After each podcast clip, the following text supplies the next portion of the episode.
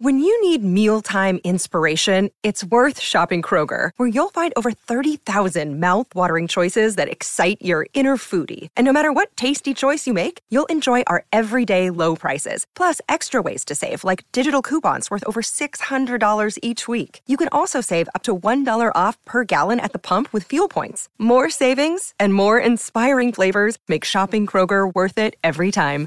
Kroger, fresh for everyone. Fuel restrictions apply. Another day is here, and you're ready for it. What to wear? Check. Breakfast, lunch, and dinner? Check. Planning for what's next and how to save for it? That's where Bank of America can help. For your financial to-dos, Bank of America has experts ready to help get you closer to your goals. Get started at one of our local financial centers or 24-7 in our mobile banking app. Find a location near you at bankofamerica.com slash talk to us. What would you like the power to do? Mobile banking requires downloading the app and is only available for select devices. Message and data rates may apply. Bank of America and a member FDIC. Defending champion,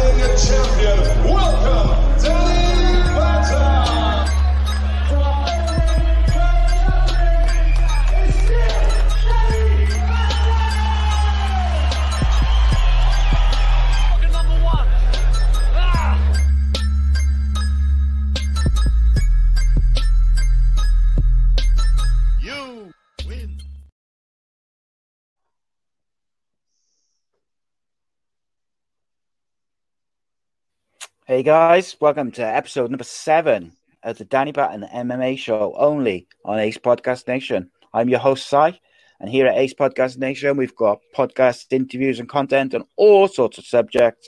Too many to list. But if you like MMA, football, mental health, films, music, we've got you covered. Video at youtube.com slash Ace Podcast Nation or audio at all the usual podcasting platforms. We have a weekly live show on football, which is the Andy Campbell show, every Monday, which is live on facebook.com slash acecastnation and youtube.com slash acepodcastnation simultaneously. And tomorrow night, well, actually, this will be out on Tuesday. So, yesterday night, we revealed our new logo for that show. And uh, we talked about all sorts of different stuff for the football. We've also got an unscripted and uncensored with Welsh boxer undefeated, currently 10 and 0, Mr. Kody Davies, who's also fighting this coming Saturday. Uh, that will be out uh, Friday, Friday evening, ready for you people. And um, also next week, we're recording a sh- new episode of My Story with well, former Welsh international and Arsenal and Cardiff defender Rhys Weston. And I have the band The Crooks coming on ahead of the release of their single and sellout tour. So look out for that. Today's show, as usual, brought to you by Away Day Apparel. Away Day Apparel is a group of casually obsessed football fans looking to bring something different to the wardrobes of like minded people. Please visit their website, awaydayapparel.co.uk, and I highly recommend giving them a follow on Twitter at Away Day Apparel or Instagram at Awayday underscore apparel. 2020 is going to be a very exciting year for the brand. And exclusively for Ace Podcast Nation viewers and listeners, if you use the code AA Podcast Nation, all in lowercase, you'll get 10% off all orders. and incidentally, this week I joined Instagram. Uh, so we've now got an Instagram page, which uh, you'll have to bear with me because I'm a bit new to it. But uh, I've been told to get one, and people have been nagging me, so I eventually got one. So now we're on Instagram as well. I believe it's AceCast underscore Nation, same as the Twitter. Okay, without any further ado, please welcome my co-host, my guest, who provides us with technical analysis on all the fights. It's uh, former Cage Warriors featherweight champion, Mr. Danny Batten. Welcome, buddy. Hey, hello? Simon. Hello, everyone. We're back again. Indeed, back again, getting them out regular. There's so much good, good stuff, good cards coming up, and being Mm-hmm. on recently. Just got to talk about them. Got to talk about them. Absolutely. So yeah, last night we had the UFC Fight Night, which was interesting card. Um, lots, lot. If you know when I was watching it, I was like, mm, "This is good," but it's not like really, really exciting. But then when I was looking back on it, I was like, "Oh wow, there's loads to talk about." So it's Yeah. uh, it's an interesting one. What did you think of the card? Like the card overall quality and you know just the yeah, yeah. thought? I mean, I, I enjoyed it. Um, you know, I had two, you know, shocking, you know, happenings. Um, you know, which is quite rare. You, you get the occasional one, but to have two in one night, um, yeah, that, that was a bit of like, oh wow, okay. Um, but yeah, I, I enjoyed it. I enjoyed the fights. Um, a couple of surprises for me, you know, Mm.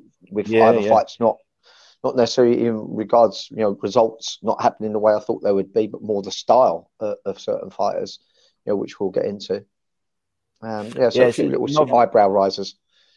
Yeah, there's not. Uh, it's not very often you get like a couple of disqual- disqualifications on the same card, let alone the same main card, um, which is interesting. Um, but we'll get into it. Um, so we're going to talk about one of the fights on the the pre prelims, which is featuring uh, British fighter Nathaniel Wood against Yep. UFC veteran John Dodson. Um, you know, we like to we like to cover the the British and Irish fighters and the Welsh fighters and all these people because we want to support them as on their journeys. Um, sure. I got I got to say, I thought Nathaniel Wood was going to take this beforehand. Um, you know, as good as Yeah. John Dodson has been been over the years, I did fancy Yeah. Nathaniel Wood. Um, we'll, we'll get to the stoppage in a minute, but uh, if we start with you know round one, um, how did you see that? Yeah, I mean, um, you know, I, I know I was thinking the same as you initially. I was thinking, you know, it's all for Nathaniel Woods uh, to be winning this bout, uh, push come to shove. Um, you know, he's been on a bit of a tear, looking, you know, better and better each time that we see him. Um, and now, you know, getting some proper experience under his belt as well. Um, but Dobson, I know, and we all know how elusive he is, how awkward he is, and you know he, he's never out of shape either. Um, you know, he could be an awkward customer. But that first round, Nathaniel did pick him off. Um, he had a few nice inside leg kicks. They had opposite stance, which can make things interesting as well. But you also did get the sense, you know, he was finding Dobson's range a little bit difficult to deal with. But he did find a home for that crosshand numerous times. And like I say, that inside leg kick. and um, he's really pushing Dobson back. Dobson looked a little bit sleepy maybe in the first round. It didn't start as fiery as perhaps we've seen him in the past. Um, whether that's just because he's a real vet now, um, yeah, it might be the case. You know, that, you know these type of fights, unless they're title fights, don't really pep him up. So he's a little bit slow to to look aggressive. It looked like he's just going through the motions in the first round. So I, initially, I was impressed with what I saw with Nathaniel. Um, I just thought, okay, I would say he edged that round. I thought we was going to see much of the um, same thing going into the second. Um, that's pretty much how I sum up. You know, there was nothing spectacular happening, just some some sharp striking. But he was uh, just pressing John Dobson back because he had that extra range. He was a little sharper, um, and he looked like the predator a little bit in that that first round. That's how I saw it. Yeah, well, like you say, I think sharp's the good uh, a good description of that first round. Wood looked sharp. Dodson didn't. Dodson, like you say, look was a bit slow going. He did wake up in that second round, but I was the way the first round went how I thought it was going to go Mhm. at this before the fight, and then as the fight went on into the second round, they didn't didn't go how I want uh, or how I thought it was going to go. Um, Yeah. Wood, like you say, cracked him with a couple of good shots, and he was pressing him back in that first round. So you were Yeah, thinking, yeah, if he continues that into the second round, you know, he's going to be relatively comfortable. Um, yeah, the second round begins, um, and Wood takes a few, I wouldn't say wild swings, but he has a right. couple of swings at Dodson, and Dodson then comes forward and hits Wood with some lefts. And I um, Yeah, I felt then straight away that that's when Dodson seemed, you know, he did seem to wake up, and yeah. he hit him with a couple of decent shots. That's right. Yeah, I don't know whether it's anything to do with uh, the fact that there were some semi-low blows. I will say semi-low blows. Yeah, they were because, uh, weren't they, they weren't up under the cup, but the bottom of Nathaniel's foot was. It looked like it was um, knocking the cup up into uh, Dobson's um, groin. So yeah, those they were borderline, and um, you know Dobson was getting affected by those those, those kicks for sure. But whether the break in the pace for the fact that Dobson had to stop and it broke Nathaniel's concentration and rhythm, um, or whether we could look at it that it woke Dobson up and made him like, oh, okay, you've got to stop doing that. Let's let's let's get it down. Um, whether it was that, I, I don't know. But we did see a turn of pace. He started finding successes, um, some successes against Nathaniel, um, and that sort of like just continued throughout that round. Um, because one thing that impressed me, just to go back and recap on the final part of that first round, was the fact that I was really surprised that Nathaniel could take Dobson down. You know, um, you know, in my analysis of them both, I would say Dobson was probably the more proficient uh, wrestler. If it was going to be steered to the ground by anyone, it would have been John Dobson taking Nathaniel down, but it wasn't the case. Um, so I thought, well, maybe that might have been part of the makeup for uh, for Nathaniel, maybe even in the second round to perhaps take him down late. But um, yeah, I just felt like Nathaniel's inexperience perhaps showed through in, in that he carried on chasing for the for the strikes um, Yeah. when his timing had begun to, or his distancing, or combination of both, began to fall fall a little bit wild for him. He was getting clinched up more as well in that second round. It's interesting. I, like we say, like Dodson woke up and he was a lot better in the second round, a lot sharper. But I actually had Wood taking that second round as well, marginally, um, just by I don't know. It was so close. Um, I saw some people scored it for Wood, some people scored it for Dodson.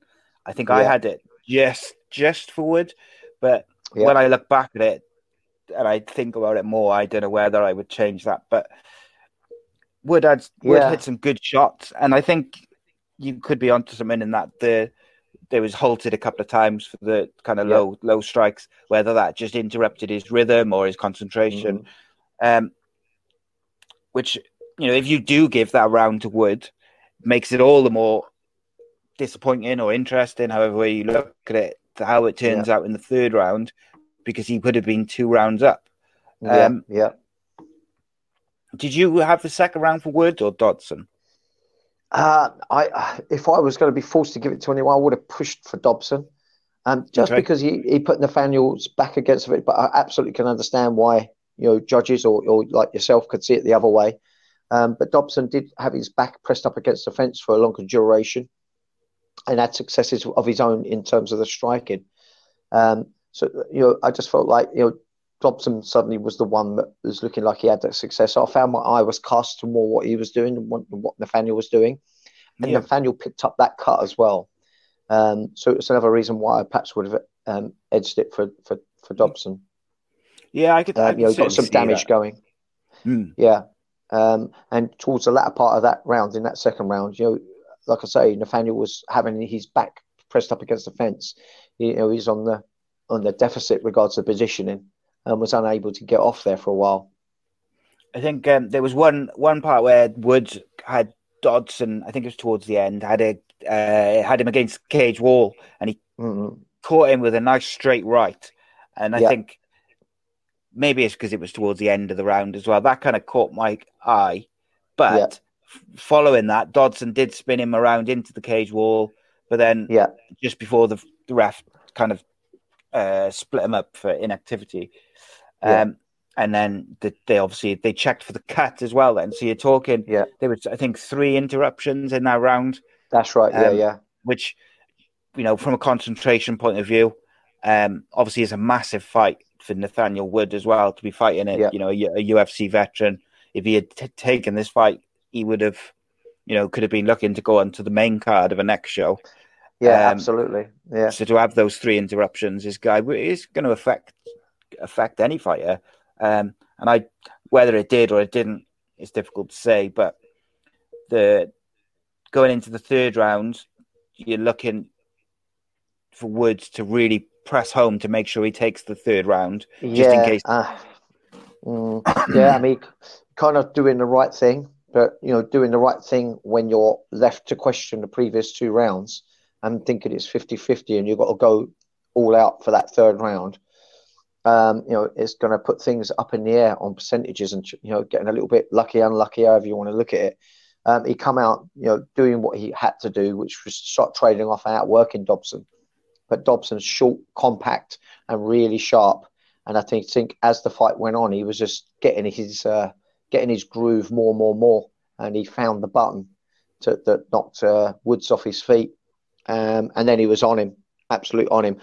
Possibly a slightly early stoppage, but I know they're in it to protect the fighters. And in every shot, even though there wasn't really hugely concussive after the knockdown, um, he was consecutively punching Nathaniel, and uh, Nathaniel just didn't respond by exchanging the position in any way. Unfortunately, he stayed in that turtle position. Do you think? is- Um, just sorry Yeah, to go on. interrupt you. I just ask you on okay. that. Do you think he was? I thought I felt as if he was actually when he was on the floor. If they'd stopped it, I would have been Mm. But I felt like when he stopped it, he was on his way up and starting Yeah. to try and turn to Yeah. defend himself. And I feel like you know if it had gone on, say another five or ten seconds, he probably would have been around and facing him and in the clinch or. And yeah, I, you know, I, I, I do find it difficult to criticize referees for stoppages because, particularly when it's with strikes, because Yeah. they, you know, they're looking to protect the fighters. But yeah.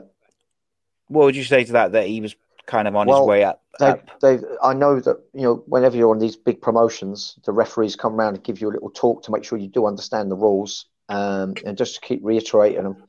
Um, and they also will, will, will um, you know, say things to the fighter like, um, I- you know, if I feel there's not a lot of activity, you'll hear me say, let's get some action, or it's going to stand up. You know, just to, you know, so you get to know their lingo and stuff like that. Yeah.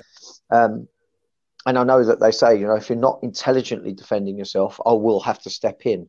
Now, although Nathaniel was getting to his feet, he was receiving shots throughout. You've got to remember he got knocked down with a shot. He was receiving shots as he was getting up. Can you deem that as intelligently getting up? Um, it's not a good idea to be getting up from a ground scenario, still receiving strikes, which is Yeah, why I think away. the ref Yeah. yeah, that's why I think the ref um, stepped in. Um, yeah, um, he had both hands on the mat as he was beginning to stand, and that's not intelligently defending yourself when you continue taking a barrage of shots. So, you know, in that term, I know the ref was right to stop it. Um, just my gut instinct of knowing what Nathaniel Wood is like, um, you know, he- would have sucked it up and he would have probably got back to his feet. Yeah. Uh, but that's does did you bend the bend the Yeah, you you could know, very strong black and white rules of a referee just because you know a character's tough and would be willing to take something to get to a situation where it gets him back to his feet. It's not intelligent defending yourself. No, no, and I, you know, when you're taking those headshots, they're looking for you to be defending yourself at all Yeah. times. Yeah. Um, so I can, I, you know, I can see it from both ways, but like you say, because we've seen Nathaniel Wood so many times take strikes and recover, Yeah, everyone who's followed his career or has watched him fight before knows that he probably would have been able to get up to his feet and turn around and and go back Yeah. into it. But um, Yeah, so round I- three, round gone, gone. yeah, yeah. That that, that round three was really quick. I mean, that, that, you know, we, we pretty much summed it up. Really, we knew Nathaniel Yeah. Woods was going to come out chasing uh, Dobbs down. You know, he was expecting it, wasn't he?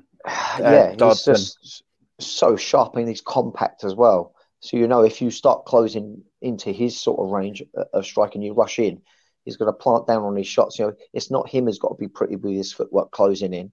It was always going to be Nathaniel closing in. So you know, it does take a little bit of um, power out your shots when you're having to skip in the way Nathaniel was because he's really eager to get in and get to work.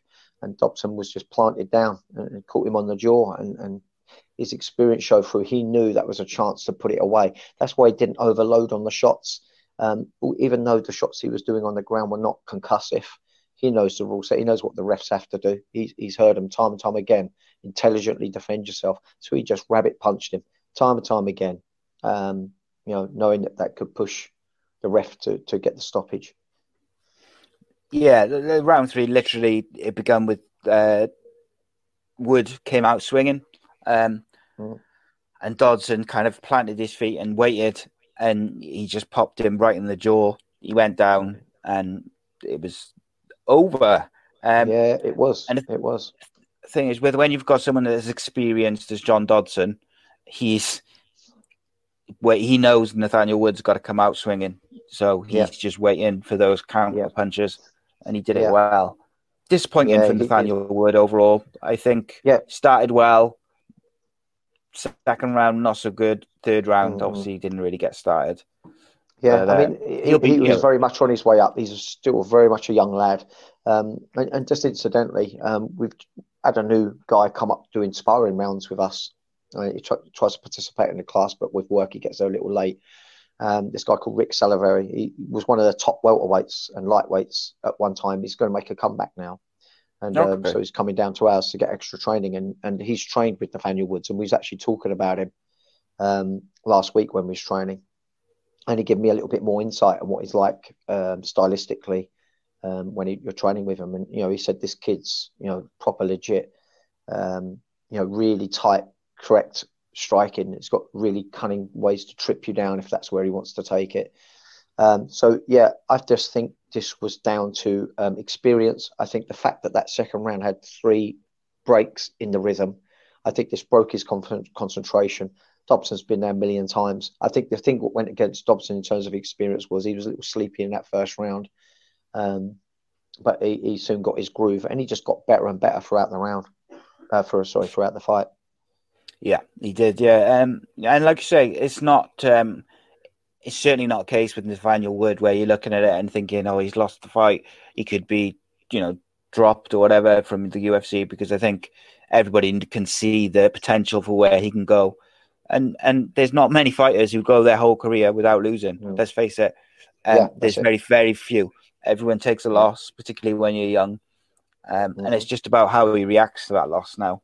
Um, and I'm yeah, sure, sure, that he'll, uh, you know, he'll do all the right things. Hopefully, he'll get yeah. if he's not got any uh, medical suspension, then he can get back into it relatively soon. Yeah. Well, I imagine he's going to have some stitches in that eye. I think that was actually a headbutt. So, yeah, they uh, clashed heads, I think, didn't they? Yeah, yeah, um, yeah. So you know, he'll have to have a little time off to rehabilitate that. But um, yeah, he, he'll be okay. He'll be back. Yeah, and you know, overall, I don't think it was like a like a bad performance, if you want to say, or like a you know he didn't he wasn't terrible by any means. Um, I think he himself will probably think or hope or wish that he would have done a bit better or done himself a bit you know better better in compared to how he we you know he knows in himself he could fight. But I certainly yeah. think he showed enough to uh, say that he can push on. Yeah, he's he's up there. Um, he just needs a little bit more maturity um, to to deal with these more unusual aspects of this sport, which is with, with those interruptions. I think uh, uh, he'll mature into it all. I'm sure. Um, I mean, we could be wrong about the whole lot. We can only surmise what mm. we think, and I, I, just think that's where we saw changes happen. Um, and I just think now he's experienced it. You know, he'll be a little bit more the wiser next time around. Um, he's going to come back. He's, he's, such a young kid and so full of talent. And um, you know, there was nothing concussive about what we saw. Uh, he'd be he back in no time at all. We'd be seeing him, you know, summertime or before. I'm sure. Absolutely. Um, so move moving on to the main card yeah. was uh, Lando Vannata versus uh, Yancy Medeiros. Um, yeah. Which was an interesting fight overall. Yeah. Um, Vannata, yeah, I, mean, I thought was very impressive.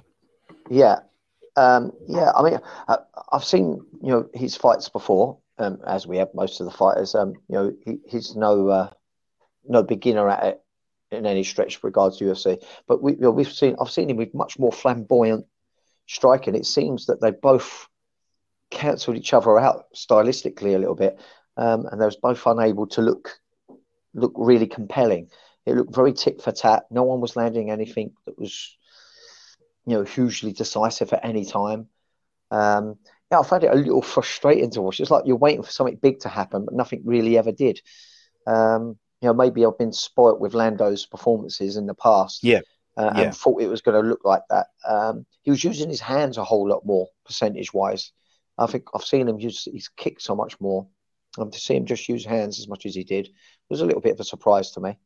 Uh, but that might be down to the fact that you know his opponent was you know tall, rangy, and really awkward, constantly switching his stance.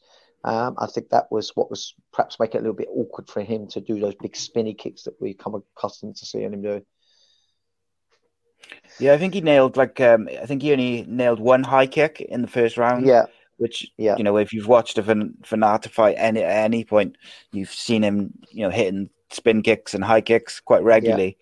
Um, what I would call this fight, I think, from Lando's point of view, is professional in terms mm. of he did what he needed to do to win the fight without ever really looking like he was going to, you know, decisively finish it. Um, yeah, yeah, yeah. What did you feel about uh, Yancy Mahid- Medeiros' uh, performance in that first round? Yeah, yeah. I mean, it it, it was okay. It, you know, just nothing really bit home for him to work on. I think you know, as much as Lander was finding him hard to work out, I think Yancy was finding you know, you know him hard to work out as well. I think there's both having trouble with their switching footwork. Um, they don't have a both have a, a tight guard in terms of their arm positioning. That they're both quite arms aloft sort of thing. Um, uh, yeah, I, it, it, was a difficult round to score. I, I suppose you could argue that you know, Lando was a little bit crisp with his shots, but the thing I noticed about Yancy was that um, you know he, he, did nearly everything off of his lead side, even when he switched his stance. So if he was going to strike with his rear side, which was his right side, instead of him literally punching with his rear side, he would step through with it and um, you know and pull with it. He was never really trying to commit a real hard biting strike. Um, whereas Lando would more often do that, which maybe mm. cast my eye to Lando's style more than uh, Yancy's. Um, do you think? Um, was... Do you think that was because he was expecting those uh, like kind of high kicks and spin kicks, so he was almost yeah. hanging back a bit? Yeah, yeah, yeah. Maybe it was. It, it, could have been, you know, that he wanted to really be switching with his stance as he comes in to make it a little bit harder for for, for Landy to, to power up on those, you know, those big kicks of his. In which case, you know, that worked. But by the same token, it, it also made Yancy not have anything that would ever look concussive. You know, whenever he did land on Yanni, it was um, they were pouring shots at best. You know, yeah, there was touches on him there was nothing really, was there, which was ever mm. getting mm. through. Um, yeah. Vannata hit a nice kick to the midsection uh, towards the end. They yeah. kind of exchanged a few combinations as the round finished, but nothing really got through where you were like, "Oh, yeah, here we go." There was that one high one high kick at the start of the round from Lando, but again, it didn't. It wasn't like um, that Shevchenko kick, for instance, last week, no, where no, no, she was like she nailed it straight in the side of the jaw, and it just nothing got through. So they ended up, yeah, I think, yeah, yeah. yeah like your uh, analysis saying they cancelled each other out, particularly yeah, in that first round, is. Uh, I, I would have gone for Landy winning the first round, though. Um, yeah, yeah, I, I think uh, I had, yeah, I had Lando down uh, 10 1 10 9 for that yeah. round. And I think that so like he just he felt a bit more crisper. He was. I also thought he pushed forward a little bit more. Um, yeah, he had Medeiros or Yancy. I think I'll go because I know no idea if I'm pronouncing his name right. yeah, um, they're not easy. I think I think um, he had Yancy against the cage a couple of times mm. without really pushing him, you know, holding him against the cage yeah, and yeah. doing damage. But he did come forward a bit more. But then I think um, towards the sort of middle, the latter part of the round, Yancy did try and come forward and he caught him with a left, uh, mm. but again, didn't get through. Um, so if yeah. we move on to that second round, um, it begins with uh, Lando attacking Yancy with some leg kicks. Um, uh, Yancy responded with some hits the, with the right, and uh, Yancy nailed. I keep sorry, mate. Uh, Lando nails Yancy with the another kick to the midsection, and I thought that yeah. second kick because he got one just in the towards the end of the first round, and I thought that yeah. second one didn't like rock him, but I did think mm. I saw a bit of a a grimace. Um, yeah, yeah. My friend, I mean, yeah, that... Go on. Go on. I was going to say my friend calls those um, those kicks to the like the midsection and the liver and that area. He calls them the the pan shitters because he said if you just get it in the right place, this uh, it can be worse than getting one right in the jaw. Yeah, yeah, but, uh, yeah. They're not nice. They're, they're hard to recover from. Um, body shots normally when you've been winded in about if it's in the first round, that's a weakness in your game for the rest of that fight. Whereas you can shake the cobwebs off in terms of being, you know, knocked a little dizzy. You can recover. Mm. Um, but body shots, they linger. Dead legs, they linger. You hurt your shin, you hurt your thigh you you're carrying that for the rest of the bout, which is why you know you're seeing such a big thing on leg kicks at the minute. Um, well, how many know, people have we seen walking on like one leg from leg kicks, yeah. persistent leg kicks? Absolutely, yeah. It's um, you know, becoming a big part of the, the, the strategy for people now because you know it, it carries weight into latter rounds. It they accumulate, um, so they could points scored not for just for the scorecard, but they're also great for the latter part to slow people up body shots notoriously slow you up because of you know take the wind out of you, and um, you know getting you know injuries to the legs and, and getting dead legs, uh, hurt hurt shins. It's going to flatten your footwork uh, and make you inefficient, which also gasses you. Um, yeah, so yeah, we were seeing Lando mix it up a little bit more. Yeah, he was just a, bit, a little bit more diverse in his thinking uh, and just getting a little bit more success. And they did clinch up a couple of times, and you saw, you know, that Lando was definitely the stronger of the two. Um, you know, he seemed to throw him about as soon as they clinched up. It was mm. was getting thrown about and looking a little vulnerable there, looking the weaker of the two. Yeah, I thought Lando hit a couple of nice combinations in this round, and I did feel mm. his striking uh, picked up a little bit in that second round. Maybe it was a little bit more behind it, or a bit more accurate, maybe a bit more, bit, bit of a more pop pop yeah. behind it. Um, yeah, without without did. you know, without really looking damage worthy, it was just a yeah. bit sharper and a bit. Yeah, he like had his successes, but um, yeah, like I say, they, they, they were predominantly with his lead arm. Mm. No, no, matter whether he threw a left or threw a right, he switched his stance as he threw them, um, and so they they inevitably were, were always jabs or lead hooks. Um, you know, it, it just I don't know whether he just didn't have the the range management for the cross hand. Um, or you know, maybe he needs to work a little bit more on his actual boxing form. You know, I'm doing one to ones with my boxing coach at the minute, and um, one thing I'm finding is, you know, if you're slightly off balance, you lead over your lean over your lead leg. Uh, when you throw your jab, your cross hand ain't got a prayer of truly landing on anyone with footwork skill. So, um, you know, maybe he's lacking a little bit of um, balance for his hands. Um, that's why we see him stepping through as much as he did. Or it could have been the strategy to stop Lando's, you know, flamboyant kicks. Um, you know, we, we don't can't really truly know the reason why he did that, but I felt that that went against him a little bit. I just felt like Landy could, um, you know, go at him with not, not really any fear that something hugely consequential was going to happen in return.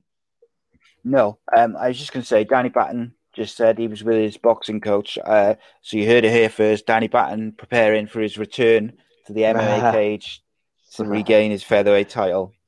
No, you know why I'm doing it? I'm doing it because these youngsters, um, there's a few of them that I predominantly lose against now when I'm doing MMA rounds. And um, when some of these other youngsters are really chasing at my tail already. So um, uh, I just felt like I need to make improvements with my, my, my hands and my balance again. So I always go back to my boxing coach. Every year I go back for a string of one to ones, and EMOT is my game. So you know, quite often he'll go over stuff that I've gone, you know, gone over many times before. It's all like you know it, but you're unaware of what you're doing because you're just doing it. Um, and uh, I've noticed there's been an issue with my balance now when I'm doing pads with him. He uh, got a very very clever eye. Um, for, for, for you know the reasons why something ain't working for you when he yeah. sees you striking. You go, okay, you're, you're doing your jab and you're not putting your right heel to the mat, so you're not pushing through with your lead hip when you're throwing your jab, so it's going to be short. If that's short, you ain't got a chance of making your cross land. Things like that. You know, he's a very clever man. Yeah, I was going to say all the whatever sport it is, whether it's combat sports or football or rugby or whatever, or even athletics. Uh, you know, the very best coaches are able to watch someone go through their you know the motions of the sport, yeah. and they pick up on the technical aspects, which is causing certain you know the outcome to not be what you want it to be, or whatever yeah, issue it may be. Able to pick it up, and you know that's what the very best do, which you can get at BS, BST Academy. Uh, little advert. Um, so yeah, the second round was very similar to the first in terms of yeah. there was nothing really significant in terms of getting through. But yeah, Vannata did pick up his striking a bit. Um, yeah. And then right towards the end of the round, uh, Lando backed up uh, Yancy against the cage. He sort of, uh, yeah. not against the cage, but he backed him up, uh, hit him with a right hook. Um, yeah. Grabbed him and he had him against the cage wall very, very briefly. And then yeah. Lando really did stun uh, Yancy with another kick to the midsection. And I think yeah. that was the one right as the round ended where you could yeah. see the that it was affecting him. He that was the third time he'd been caught there, and that third one looked without looking brutal. It didn't look yeah. pleasant. No, not all. But I mean, I think particularly for like casual viewers of MMA and boxing, is sometimes they write off these kind of body shots as, or you know, because they're not the big knockout. They don't Mm. perhaps appreciate the damage that they do over three or five rounds in an MMA fight or twelve rounds in a boxing match. The you know Yeah. those blows to the ribs and the and the legs. So it's um, it's interesting to get your you know someone of your stature get explaining that. Yeah, Uh, look, the bo- body kicks and and or, or body punches uh, and leg kicks. They're it's like um you know if you want to chop down a tree, you, you can't just go up to a tree and push it over. It, it just doesn't Mm. happen. Um, you know you got to chop at it, and then you've got to chop at it in the correct type of way. You know for it to fall in the right direction so they don't fall on you and sort of thing. There's there's a technique to it, and you know if you want to knock someone out, you know it's really hard to knock someone out when they've got full footwork and full set of lungs on them. So if you body Mm. shot someone, um, start working at their legs. Either one of those makes them more static, and the more static they are, uh, the more they're hurting, the less clarity of mind they have, the more chance you have of landing that headshot that will knock them out. So it's all part of knocking down that tree. Um, it, it's a huge part. You know, if you just become a headhunter, yeah, you can still do it, but um, it's going to be a, a really, uh, you know, difficult quest if that's what you're getting seen to be doing time after time. If, if they know you're just a headhunter, you are limiting your tool set at the end of the day. Um, and people will cotton on and start being elusive. It's a little bit like um, Jose Aldo. You know, he was smacking people's legs up. People cottoned on to that and started adjusting their footwork, adjusting their range of uh, boxing to avoid it. And you, you actually see him become more and more ineffective.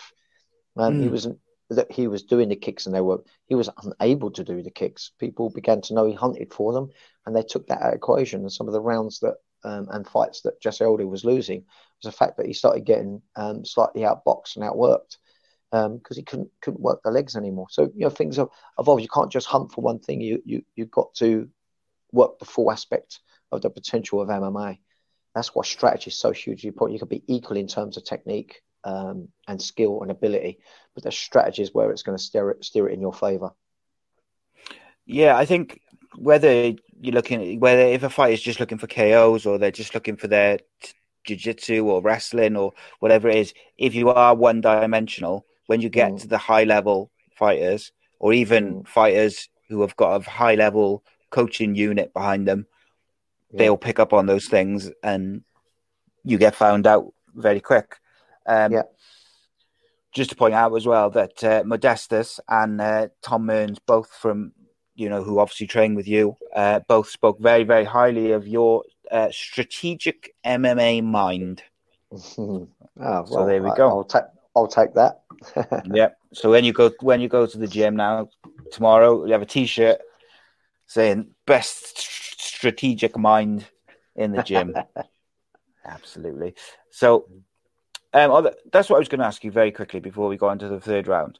Um, in terms as of as a fighter, would you rather take take persistent kicks to the legs or like body shots into the ribs and midsection, Ooh, that's like over three rounds or five rounds? It's like it's they're different but same. Mm. um, that's such a hard one to answer. It really is because it takes one decent leg kick and it can put you out. You, you, Yeah. You're finished. Same with a body kick. Um, I, I'm going to say the legs for the simple fact that you have there is a way to condition your legs uh, to be able to take the punishment more. Body shots, you can only work so much with it. It's really breathing out your shots and angling away from the power of the kick or the punch when it's coming in.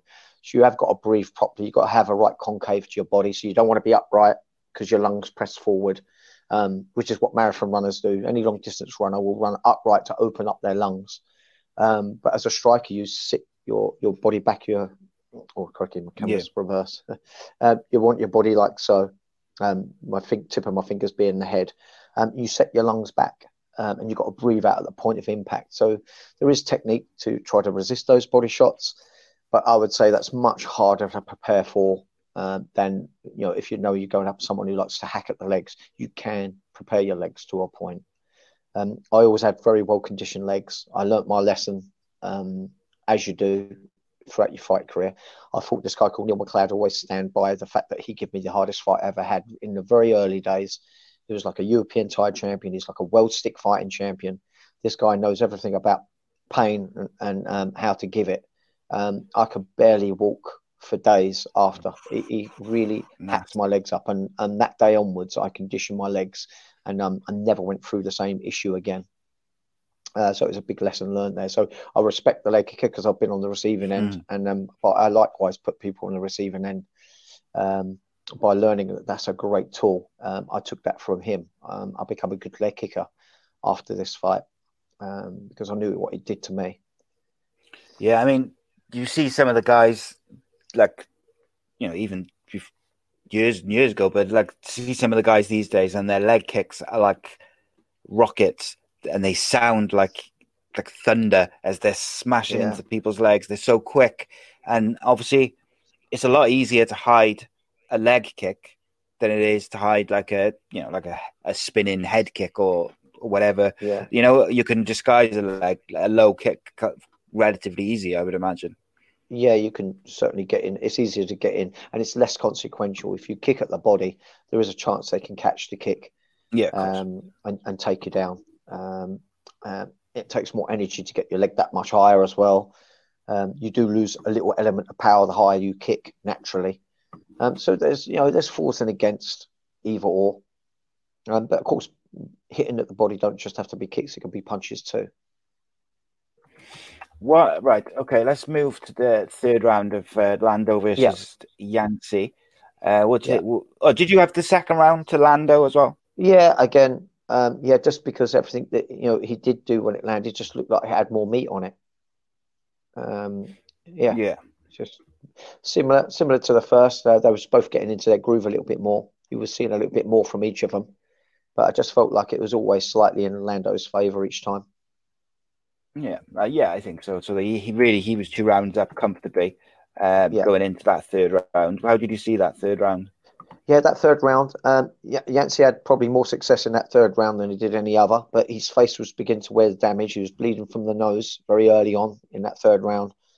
Um, but he, he actually rocked, I can't remember exactly when it was. Uh, I think it was right about the halfway mark, maybe just past, that Yancy actually rocked uh, Lando with a, like a 1 2. Um, it was all quite quick when it happened. But, you know, it rocked him momentarily that just couldn't follow up. You know, happening late in the third round, they was both a little fatigued. Um, yeah, it just couldn't make any more of it once he landed those two. Uh, but he had successes. But I just, again, felt like Lando was always the one that was being more successful, although not as successful as we've seen him in the past against other fighters. But this is probably due to the fact that Yancy knew what he's capable of and, and made Lando less effective than we normally see him. Yeah, what was interesting, I thought, of the third round is that Vannata was obviously clearly two rounds up, um, but he began the round charging at Yancy, uh, Yeah. kind of having a few swings. Um, Yeah. He and then he finally goes for this uh, for a spinning back kick, um, Yeah. which is then Yancy goes forward. He takes a few swings. Um, it didn't take long though after that sort of little flurry uh, Yeah. in the opening moments. Uh, Lando then goes back to attacking the you know the legs with some low Yeah. kicks. Um, not a great deal else outside of what you just said and what I've just said. Um, Yeah. Lando hit a couple of combinations. Uh, Yancy, like you say, rocked him very, very briefly. Yeah. Um, he did. Um, Lando was looking for a, a sorry a takedown, and Yancy kind of countered it with a pretty strong elbow strike. Um, yeah.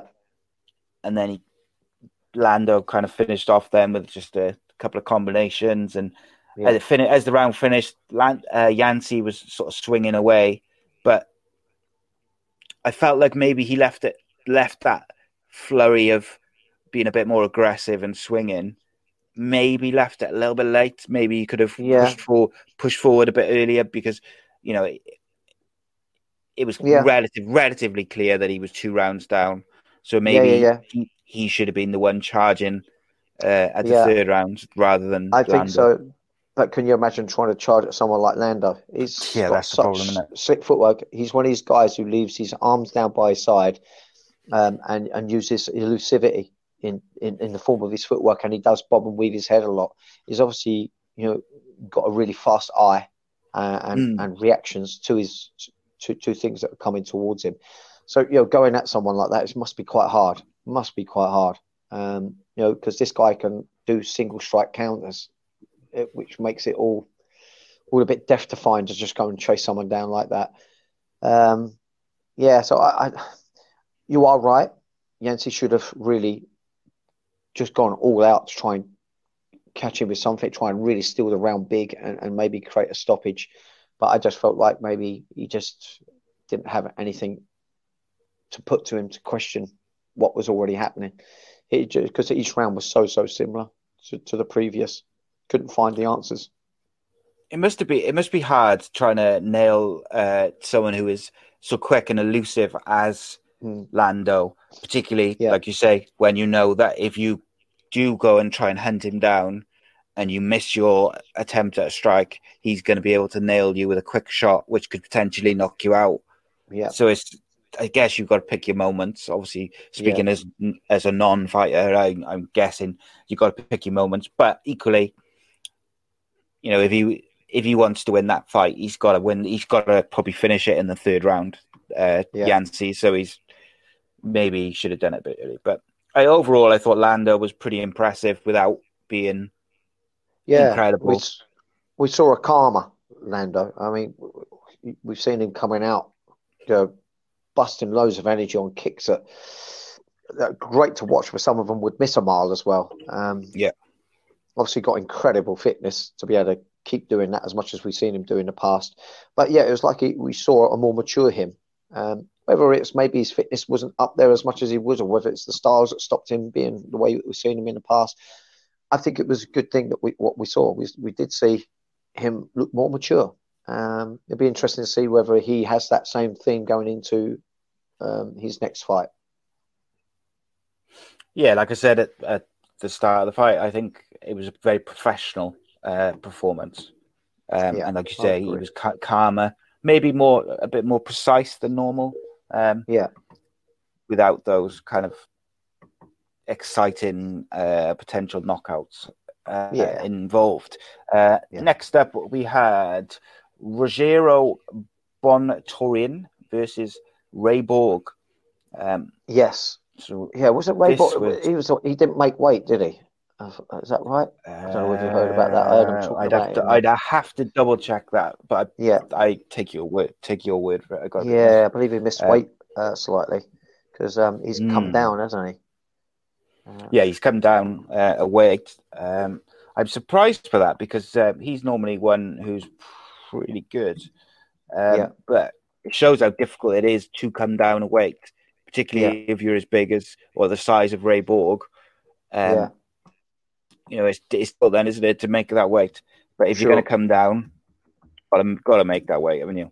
Yeah, yeah, yeah. But um, yeah, what good fight. Um, I, really enjoyed this It was one. exciting, wasn't it? Yeah, it it was really exciting. Um, it was one of those ones that very quickly got a theme. Once one fighter got success over the other, um, it kind of set a precedent for the rest of the fight. Um, but when I'm just trying to get this fight up, 'cause I wanted to- Yeah, he did. Uh, Uh, he did miss. He missed weight, and uh, apparently his opponent was not happy. yeah, yeah, yeah, yeah. I mean, you really shouldn't be doing that at this level. It's pretty, you know, it's not acceptable to be fair. Um, having a look.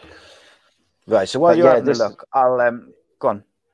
Yeah, this this fight was um, you know really good. But when when Ray bought this is his wrestling, He- he's he switched it up. I mean, yeah, you you, you- you don't see someone get out wrestled like that very often, other than when you see Khabib. But um, he dropped levels. Um, he was switching from doubles into singles, um, going to the back. Um, I think once he tasted that success and the ease of how he got what he wanted, he knew exactly where to go to each time. Um, you know, Yeah, he, yeah, his he had him where he elbows and- wanted, didn't he? yeah, and his elbow strikes, once he did succeed with the takedown, oh, it, it, it, it looked brutal. It really did look brutal. Yeah, there was a couple which um quite nasty. Those elbows that you were thinking, oh, don't know, not sure how many of those you could take. Mm. Um, Yeah, yeah, yeah. but I felt like once he got him down that first time, he Yeah. knew, didn't he? He knew, right? This is it now. If if I I can take it almost take him down at will. I know that's I don't want to sound disrespectful to his opponent, but it did No. feel like once he did it and he realized the ease at how he did it, Yeah, it yeah. was almost like uh, yeah, right, this is it. Uh, This is what we're doing. This is what we're doing tonight. And uh, the uh, his opponent did not have uh, an answer. No, and at Bontorin, he looks like a strong dude as well. Um, Mm. You know, he, he looks like a specimen. But yeah, I mean, technique will you know outdo that physique if you're if you're lacking by a considerable margin. They look like two different levels of wrestlers.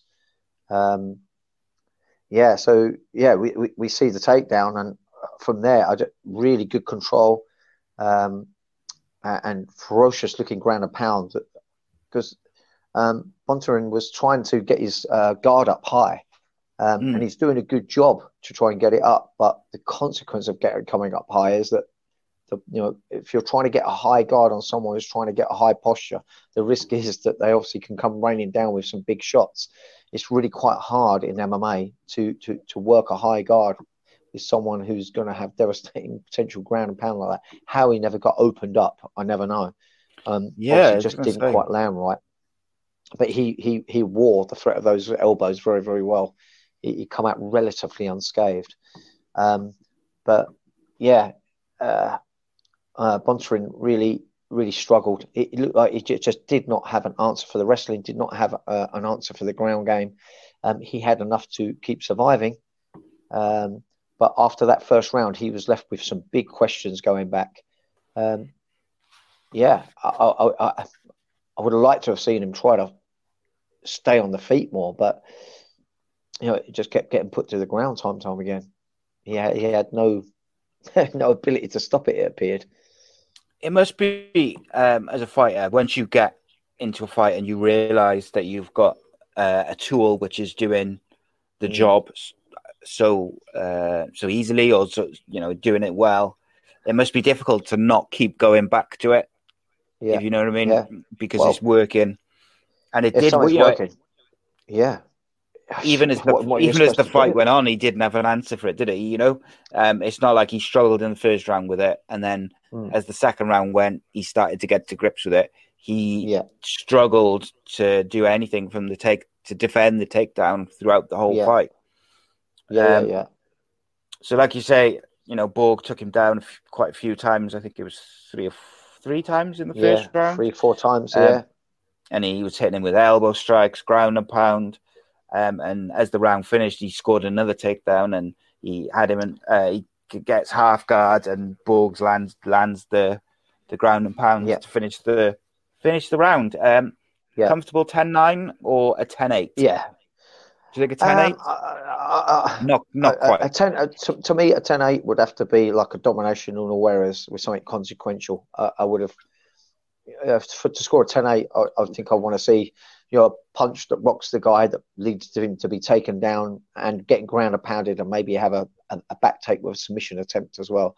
Yeah. You know, I, I would score a 10 8 where it's being dominated unawares. Of course, if it is just left on the feet and the guy ain't even trying to take it to the ground, if he's just chasing around, locking him dizzy all the time for a whole round, then you, you know you can also give it a Yeah. 10 8. Um, I wouldn't say it's quite a 10 8, but it's certainly a very dominant 10 9. Mm. Yeah, I think so. Um, Borg couldn't have done much more, I don't think, in that No, first round. no, no. It, it was great without um, overworking himself and overexerting himself. Um, he did did just as about as good as anyone could against uh, that guy in the first round. Um, yeah, so um, there- we've got Go on. Mm. yeah, we've, we've got the sec- that second round, isn't good. it? Yeah, the yeah, second absolutely. round. Um, and as the second round, you know, he, he come chasing straight for him. He, he knew what he wanted. Um, and um, Bronson, he did good trying to defend it for for a bit. He was defending that single, um, and it looked like he was um, going to get himself out. But the relentless pressure of Borg, he, he just kept on at him and just got him where he wanted to again. But um, it was good because he, he, he caught this, the knee, um, Borg, and then he went up to the waist. Then he went to the single. Then he went to go back to the waist again. But it looked like it was going to slip away from him. But he persisted back, driving back up with that single leg um, and got the hips back into play. And then went to the back, standing up from there. Um, then he dumps him down um, face first, which you don't see very often. You know, No. so often we see takedowns or throws being to the side or, or uh, over the back, but to be picked up and thrown to your front like that, you don't normally see, which worked out well because that's what was getting him to the back position. Um, so good because he's throwing him face first to the ground. Uh, then Yeah, we saw stuck on the back, didn't we, for quite some time? You know, trying to work that choke. I was there for well, I think a minute and a half, two minutes. Yeah, he was hunting for that rear naked choke, wasn't he? And um, Hmm. he was still attacking him with strikes as well. Um, eventually, uh, Bonatorin manages to sort of shake him off his back, but he literally almost straight away takes him down again. Um, and he gets the ground and pound, and then Bonatorin stands up again, but Borg jumps on his back just as the round ends. Yeah, Um, yeah, yeah. so that second round, like Bonatorin did better with his defense, but ultimately Ray Borg is, you know, he's dominating him with his wrestling, and then he's looking for the rear naked choke, or he's looking for a ground and pound, and he's got it. Uh, Yeah, I more, mean- more, you know, more often than not. if if a wrestler is is getting that that kind of deep shoot, um, you know, you will be able to defend one or two transitions, but they're not going to get tired because this is what they do day in day. out. That's what they've done since kids quite often. Um, he, he just yeah, he, he got put into his world. Um, he did okay, but it was only ever going to go one way, and uh, Ray Borg knew that, and so he kept putting it there. Um, he, he, I think he was struggling with finish because he chose to do a body triangle. I think when you do body triangle, it's quite hard to finish with a rear naked choke because you can't penetrate your hips through. Whereas if you have hooks in, you can push your hips in to stretch their body out to pull up on the neck, um, which consequently makes the chin lift, um, and you can get a cleaner choke. Doing a body triangle, they can stoop forward, keep their chin low, um, and they can access your wrists. Um, so it, it wouldn't be my preferred choice for a control while trying to choke someone. I'd use the body triangle more to try and you know work angled elbows maybe. Um, Okay. But I think that's possibly why you know we wasn't seeing a finish there because of his choice of control. Yeah, I mean, let's make no mistake. Uh, Ray Borg is a high level wrestler as well. Um, Yeah. You know, he's not uh, like a beginner or a you know a rookie. He's uh, he's wrestling at a very high level. Um, Yes. And Bonatorin didn't really have an answer for it. Uh, so No. 10-9 again in the second round there for Oh, Ray yeah. Absolutely, yeah, yeah, convincing 10-9. And um, you know, I began to think, well, you know, this is going to be an exciting third round because I thought Bonasorin was going to come out absolutely chasing him down. Um, but again, like I say, he uh, went back to his corner, come back with no real answers to the issues in hand. Yeah. Um, although you did see a little fatigue creeping in. Ray Borg was kept, although he got his takedowns early, the takedowns started not to be slams. He was really picking them up and turning him in the air for the first two takedowns in the third round. But as the round progressed, um, you know, he was still getting him down, but it was more dragging him down. Uh, but I think it was just all too late. He, he still had enough fuel to get all the way home.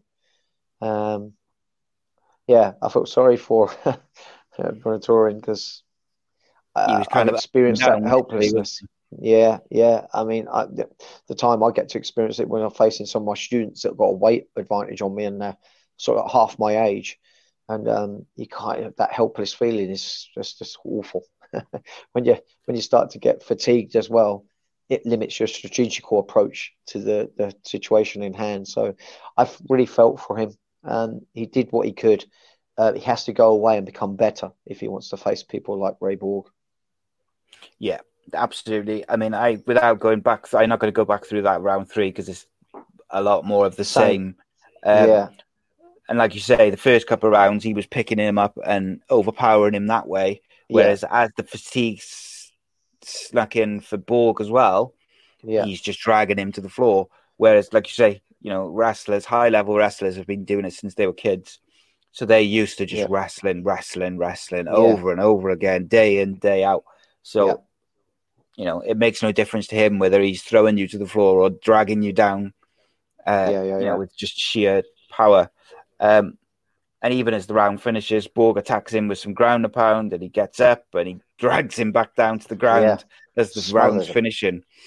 Um, so yeah, a comfortable uh, unanimous decision. Uh, I had it as 30-27, 10-9 in every round. Uh, Exactly one, that, ju- yeah. one, one judge had it as 30-25. uh, but the other two had it as Yeah. 30 27. I can understand that, but you know, for me personally, Which, uh, you know, yeah, Which rounds do you think the judge, that judge, gave as 10 8? uh, I would say it would have been the second a- a- and the third. The fact that in, in the third he was he was just kind of all over him. Um, yeah, The second But he was going for finishes judges? as well, wasn't he? uh, yeah. Um, the second one was the one that he looked like he could try and put him away with a submission, but um, Yeah, I just think thereafter they got too gassed to. Uh, Mm. Yeah, obviously, you know, we can only surmise he had a bit of a weight cut issue, which would have taken some zest out of him. Um, yeah, if he can, if he can put that way, and Rage Bush can carry on performing the way he has done, he's going to be an exciting prospect. Yeah, that weight could be good for him. It's a shame that he didn't make weight because if he had Yeah. made weight and then performed like that, it's Yeah. impressive, really impressive, isn't it? But they're, they're, Yeah. they're missing the weight, kind of takes Yeah, the edge put- off the performance a little bit. put a little put a little shadow over the performance, um, but yeah, let's not get ahead of ourselves and, and, and be too crazy harsh. Uh, as much as I really do find it unacceptable for you not to be able to make weight on such a big event, um, it is a new weight division for him. Yeah. Uh, long as he puts this wrong right and he can perform at, at, at this weight by making weight, uh, we can see him making waves in that division. Absolutely, I agree completely. Uh, next up was Brok Weaver versus Kazula Vargas. It didn't. It lasted four minutes. Uh, Oh, yeah, ended yeah. in disqualification via a legal knee strike. The first of the Yes. evening. Yeah, and what a knee strike it was. I mean, it really hit home. Uh, Uh, yeah, it was nasty. Um, absolutely right that the ref stopped it because I, I think initially the fighter wanted to carry on, but I don't think he was fully aware what happened to him. no, no. Um, but his arms went out straight, um, and his body jolted as he received the knee as well. His body really jolted as he as he collapsed down, because he barely got up onto his side. and he definitely w- was not, not even on his way up really um, when he Yeah. received that knee. Do you know what I found Pretty weird about it? Yeah, I do think it's inexcusable, this one, because what I found weird about this one is this wasn't a case of, uh, you know, like where they've changed the rules about one hand on the floor and Yeah, uh, two hands on the floor, etc. So when it's like that and they've got one hand on the floor, I can understand the confusion for some fighters where they're adapting to the or where they were Sure. adapting to those new rules. But this wasn't that. no, He was he was, was he was down and he just cracked him. I don't know whether it was a rush of blood or what, but yeah. Uh, no, this was this was um, completely um, illegal, no matter what. you know, it's it wasn't even uh, on his way. I don't know what the guy was thinking.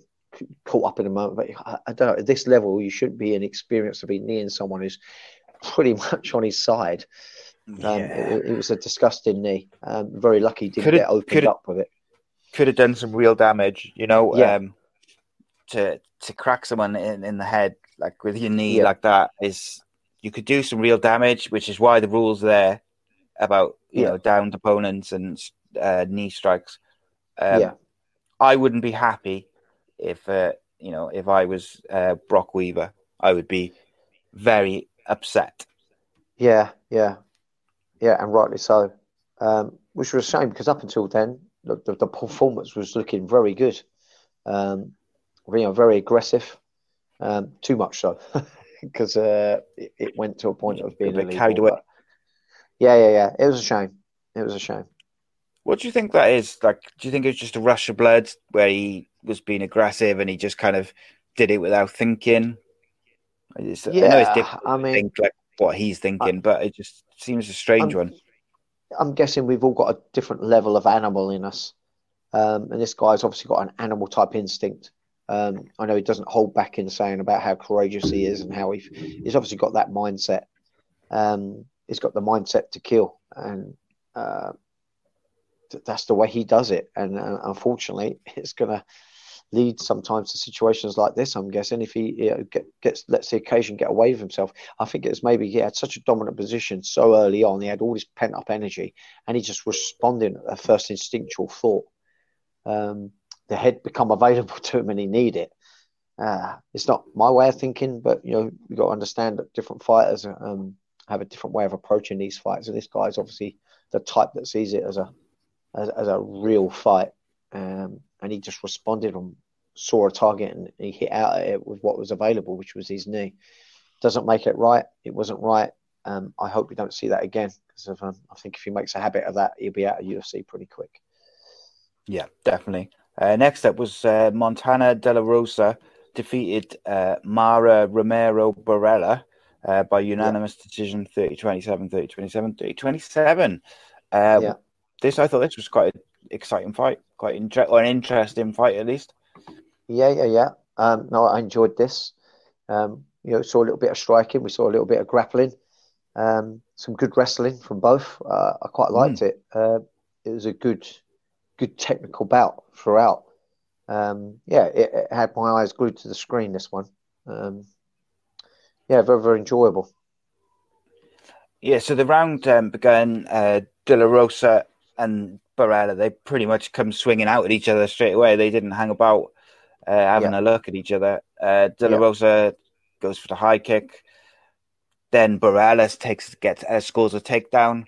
Yes. But, uh, De La Rosa was able to get back up, but ate a few strikes on the way up. Uh, De La Rosa then she scored a, a take. Sorry, she, De La Rosa scores a takedown on Borella. Borella scrambles back to get control. Um.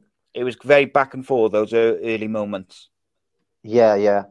No, it was in in the first round. It was you know very backwards and forwards. Um, uh, but like I say, you know, I, I, uh, from both parts, I, I, was impressed with, with both their games, and um, it, it, really left me wondering how that second round was going to go. You know, there was not a strong precedent set by either of them going into that second round. So you know, the first round was what it was. But I was really curious uh, and, and on the edge of my seat a little bit on seeing how this would go in the second round. Um, and um, yeah, we got to see some some good wrestling exchanges and um, some good uh, grappling um, some good control as well.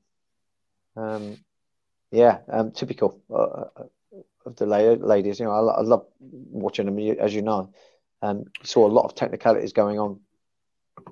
We've last three shows. I think we've some of the women's bouts have been incredible. Yeah, um, we've been really, really treated to some high level uh, women's MMA. Um, yeah, you know, in and in different ways, wasn't there? There, there was the one uh, before, I think it was the Holly Holm fight, where which was exceptional uh, mm. on the ground, and then yeah. you had Shevchenko last week, just unbelievable striking. Yeah, um, and then you got one like this, which is back and forth. Um, and even as the round finished, they were of uh, De La Rosa scrambled to her feet. She gets back. She jumps on the back of the standing Borella, and then De La Rosa gets off her back, and she lands a few knee strikes as the round ends. Um, I had this one marginally to De La Rosa, only yeah. marginally though. Yeah, yeah, um, yeah, uh, mainly for the, the grappling control. Um, yeah. Yeah, it was good. I, she agree, she was she had a bit more. She was a bit more aggressive, and uh, she had just a bit more about. Yeah. Only I think it was close though. Um, yeah, yeah, definitely. Round round two began with uh, De La Rosa attacking Borella with a kick to the midsection. Um, we've seen a few of them throughout the evening, yeah. uh, and this one was no less uh, painful looking. Uh, Borella cracked De La Rosa with a few rights in return. Rosa uh, charges at Borella, swinging at her. Uh, De La Rosa dragged Borella to the ground. Uh, she literally just dragged her to yeah, the ground. Yeah, um, managed to get back control. Uh, she peppered her with some sort of strikes. Um, and then she transitioned from uh, to side control, where she was able she wasn't able to do much from the side control, which meant she kind of returned to back control, um, mm. and she was attacking with the ground and pound, and the round ended. I thought De La Rosa took that round a bit more comfortably than the first.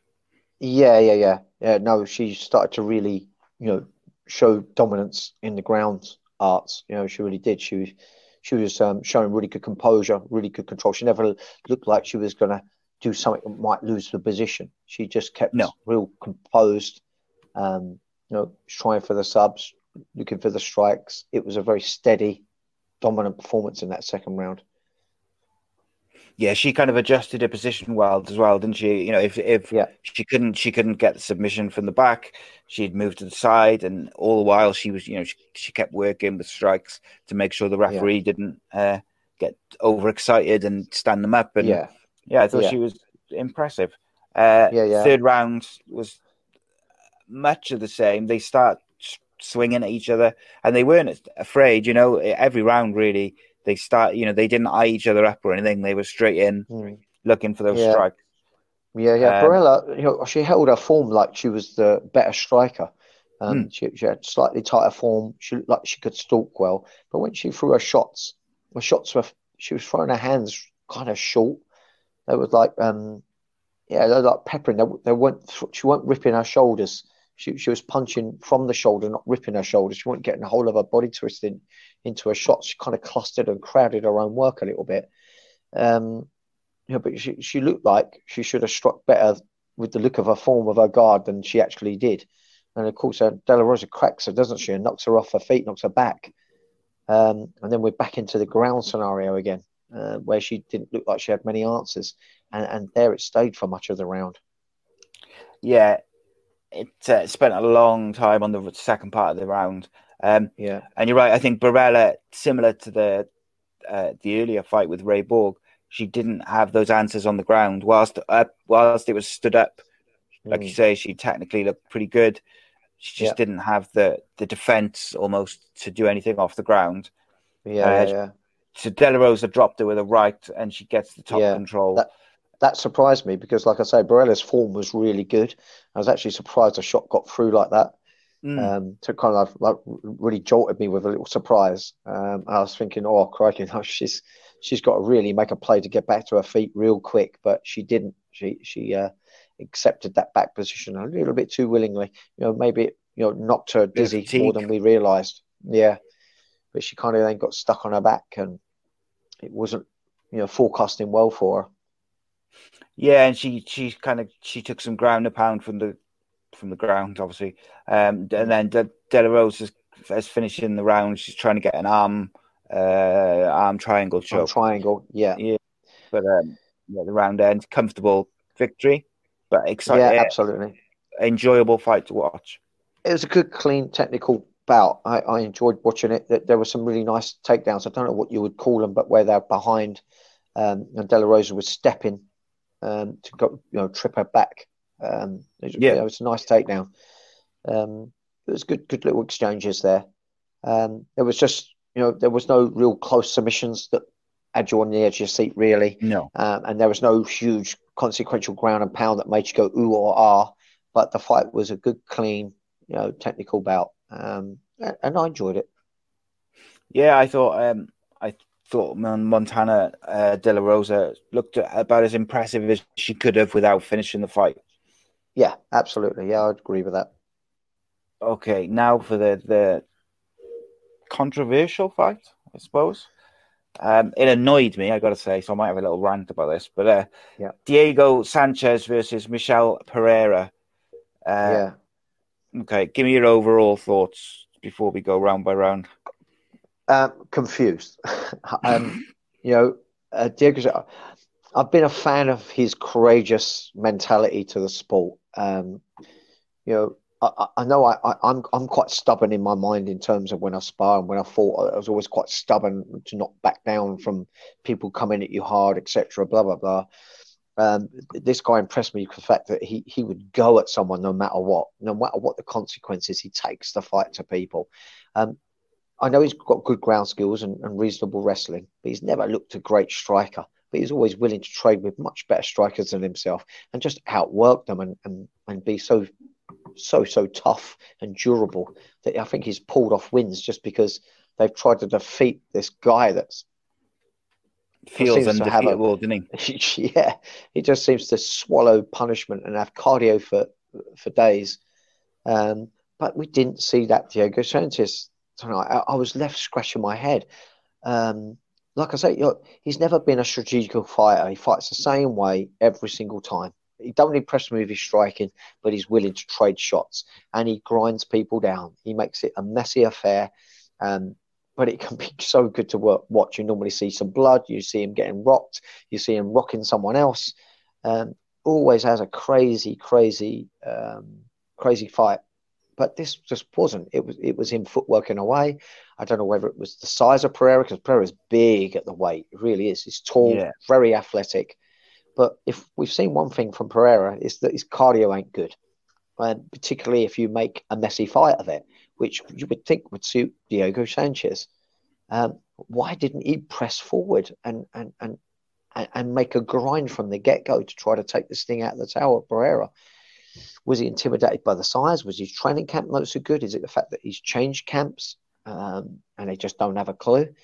Because in between the rounds, nothing that should have been said was being said, and um, no changes were being made. It was baffling at that level. Yeah, I number one, I thought the the the team for Diego Sanchez in between rounds, I thought they were dreadful. Um, Yeah, agreed. I thought they could have really helped him out during this fight for all the reasons that you've just said. They needed to encourage him to fight his normal way, uh, fight his, you know, make it a dirty fight, make it Yeah. press press Pereira because that would have Yeah. suited him both for his own game, but also made Yeah. Pereira uncomfortable. They Yeah. just and they didn't, and the advice they did give was I wasn't Yeah. particularly uh, They didn't technical actually- or impressive. They didn't actually tell him how to infiltrate a plan. No. They didn't give him a- any true a lot of advice he could nothing, wasn't with. it? Yeah, it was. It was. Um, it was pointless them being there. It really was. So I don't know whether I, I'm angry and upset at Diego or whether it's his team, but you would think Diego's so experienced that he would have been able to figure this problem out himself. Um, for me, Pereira, uh, Pereira was someone very beatable for Diego, even though he is a bigger man, even though he's extremely athletic and flamboyant and potentially very dangerous with his striking. You know, we know that he's only got a round and a half in him if someone can push him. And Diego is that pusher type of stylist, but it just was not the Diego Sanchez that we've seen of old. And quite frustrating to see him. He's doing a weird thing with his arms, almost put, pointing his fingers forward. Surprised he didn't get more warnings for doing that because he was really like really high really up as well. extended. Absolutely strange. Um, I don't know what he felt that that was giving him or gaining him because he was predominantly having to use his footwork to, to keep at range, or he was choosing to. So there was no need to use that long guard either.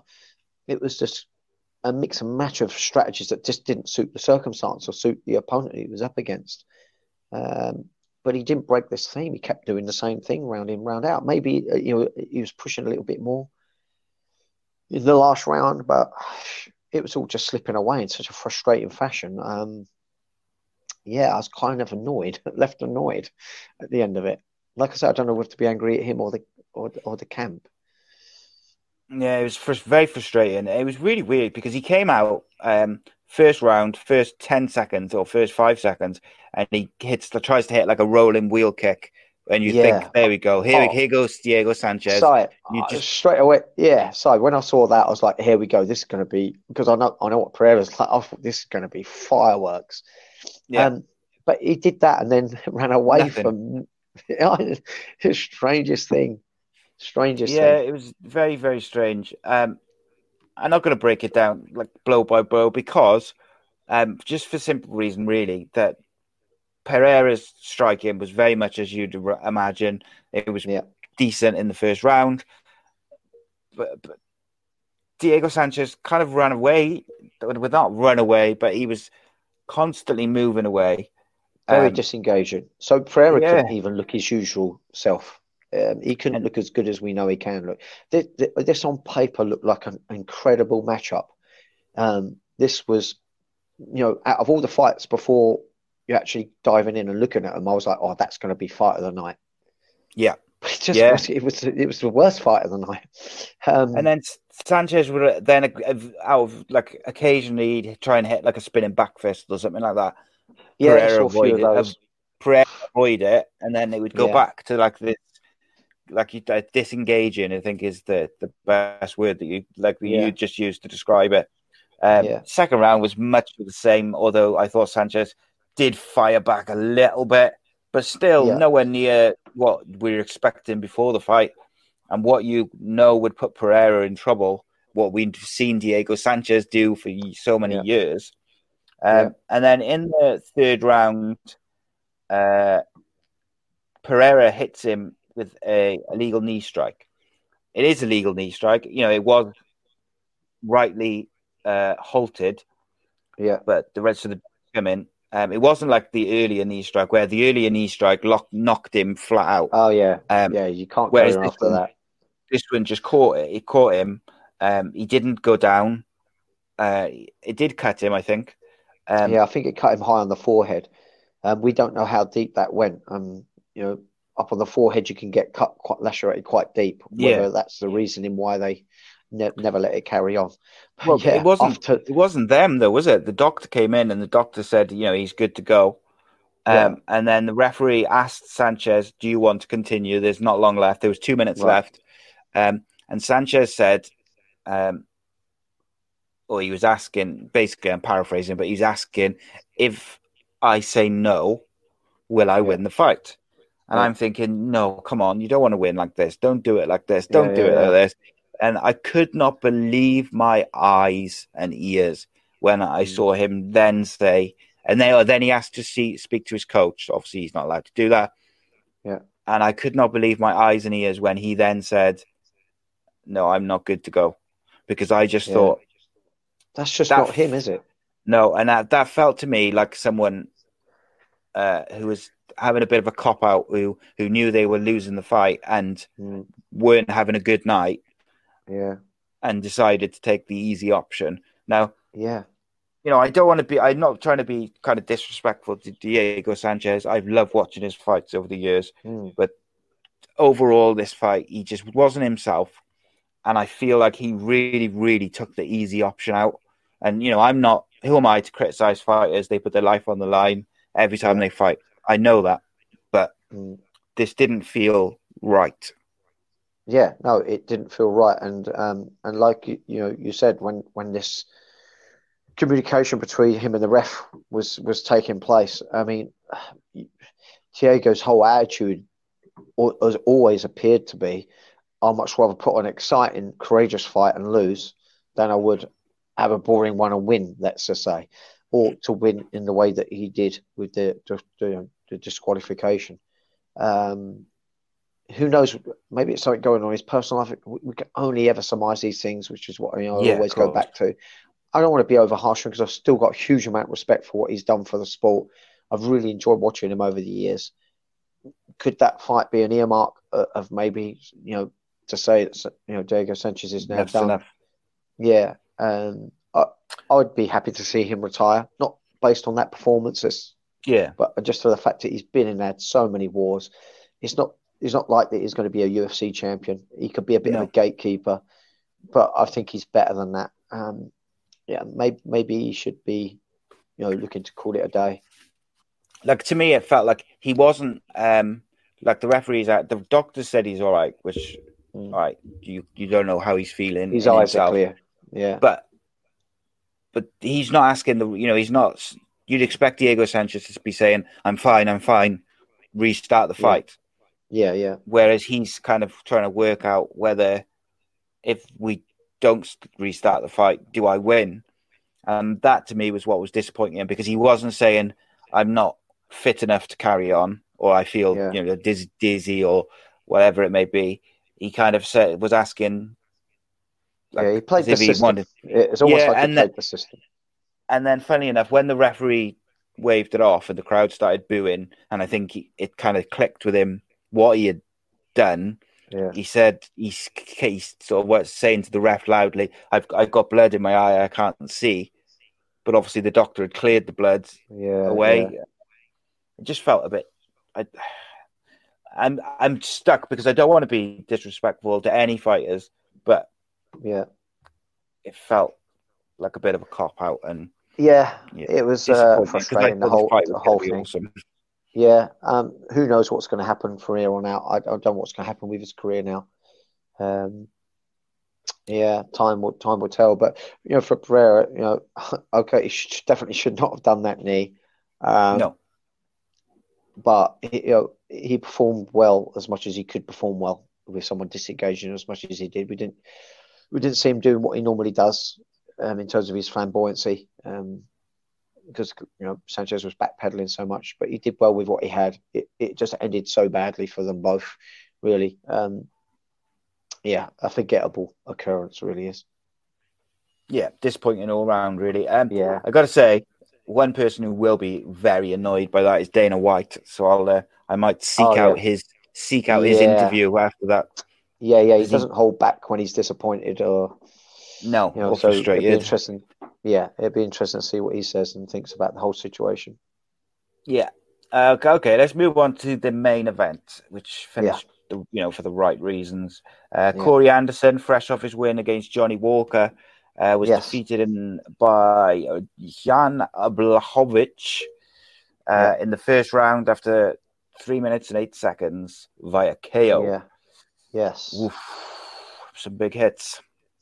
Yeah, I mean, in this weight division, nothing's a guarantee till till the fight's over. Um, Corey was looking initially pretty good. Um, surprised me he wasn't looking to clinch up.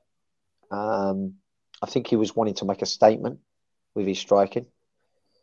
Uh, and I don't even think Jan looked that good with his striking. He wasn't looking that great. Um, you know, it, it, when he was throwing his right hand, it was sort of looping a little bit off balance, a little bit obvious.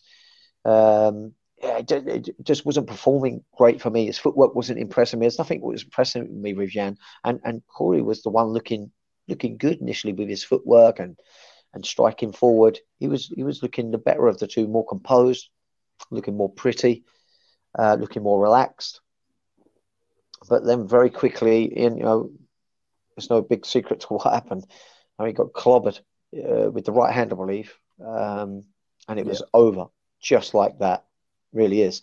But I know Jan then ran over to the cage, didn't he, pointing to uh, Jon, Jones. Jon Jones. you know, I don't want to take anything away from him. that. Yeah, uh, he's just not up there with that level. Um, I, I know you know, Jan probably wants his payday, um, which Yeah, of you course. get facing someone like Jones. Um, I feel I feel a bit bad. You know, the fight game is what it is, and and there's the puncher's chance. I feel like Corey got caught by the puncher's chance.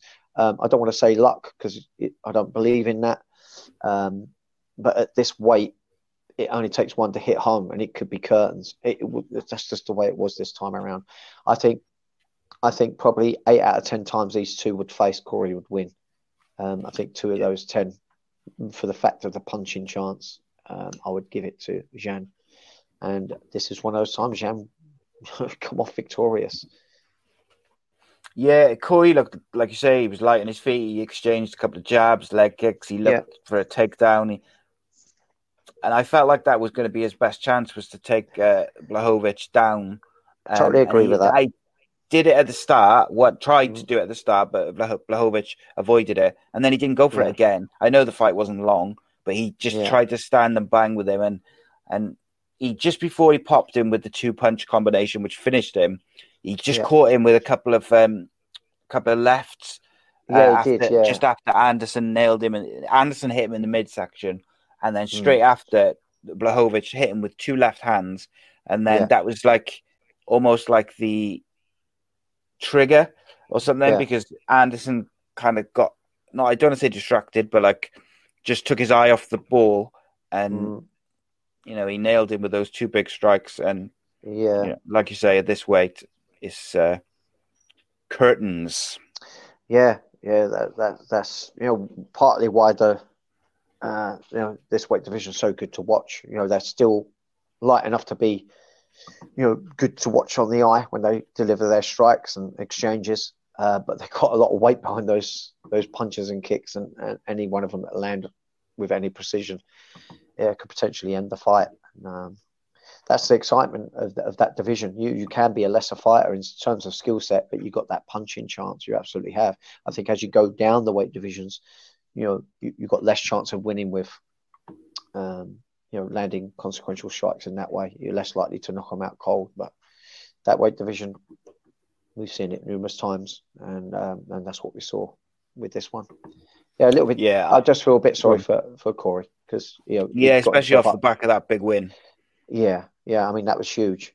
Um, you know, the, the other guy was on such a tear. He was looking unstoppable himself, and then he, he soon changed changed that and put himself in contention. Now, what for him? He maybe have to reprove himself a little bit now.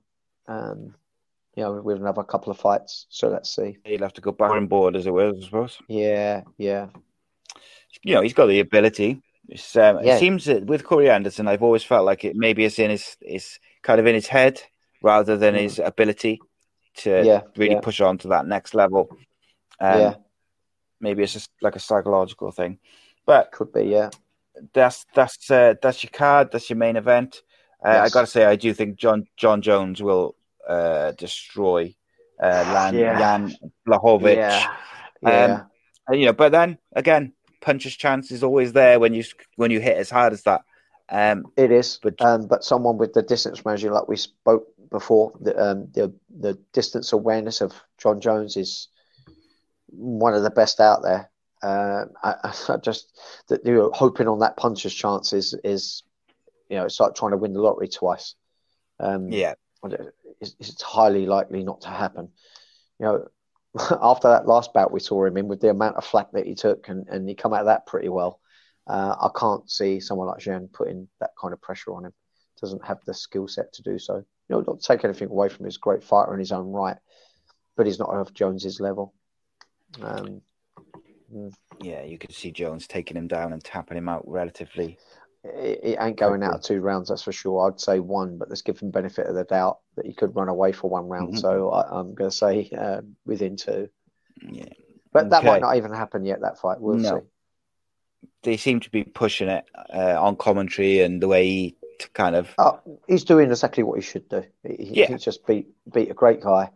Um, he he wants his moment of fame, and um, and he wants those paydays. You know, it's not not an easy sport when you're trying to work your way up financially. Very taxing. I see it time and time again. Um, it's not easy for these young fighters trying to come through.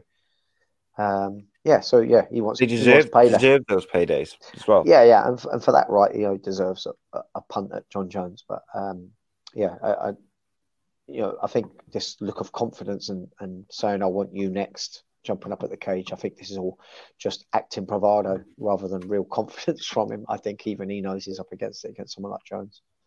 Indeed, yeah. Um, okay, so let's uh, we'll just briefly finish off with a couple of questions. Yeah, um, some fun ones today. So um, uh, we got UFC Dublin was announced uh, for August. Surely Conor McGregor has to be on it, even though it's a ESPN stroke fight night card rather than a main pay per view. um, I don't know whether I agree with that. Do you don't know. No, does it have to be?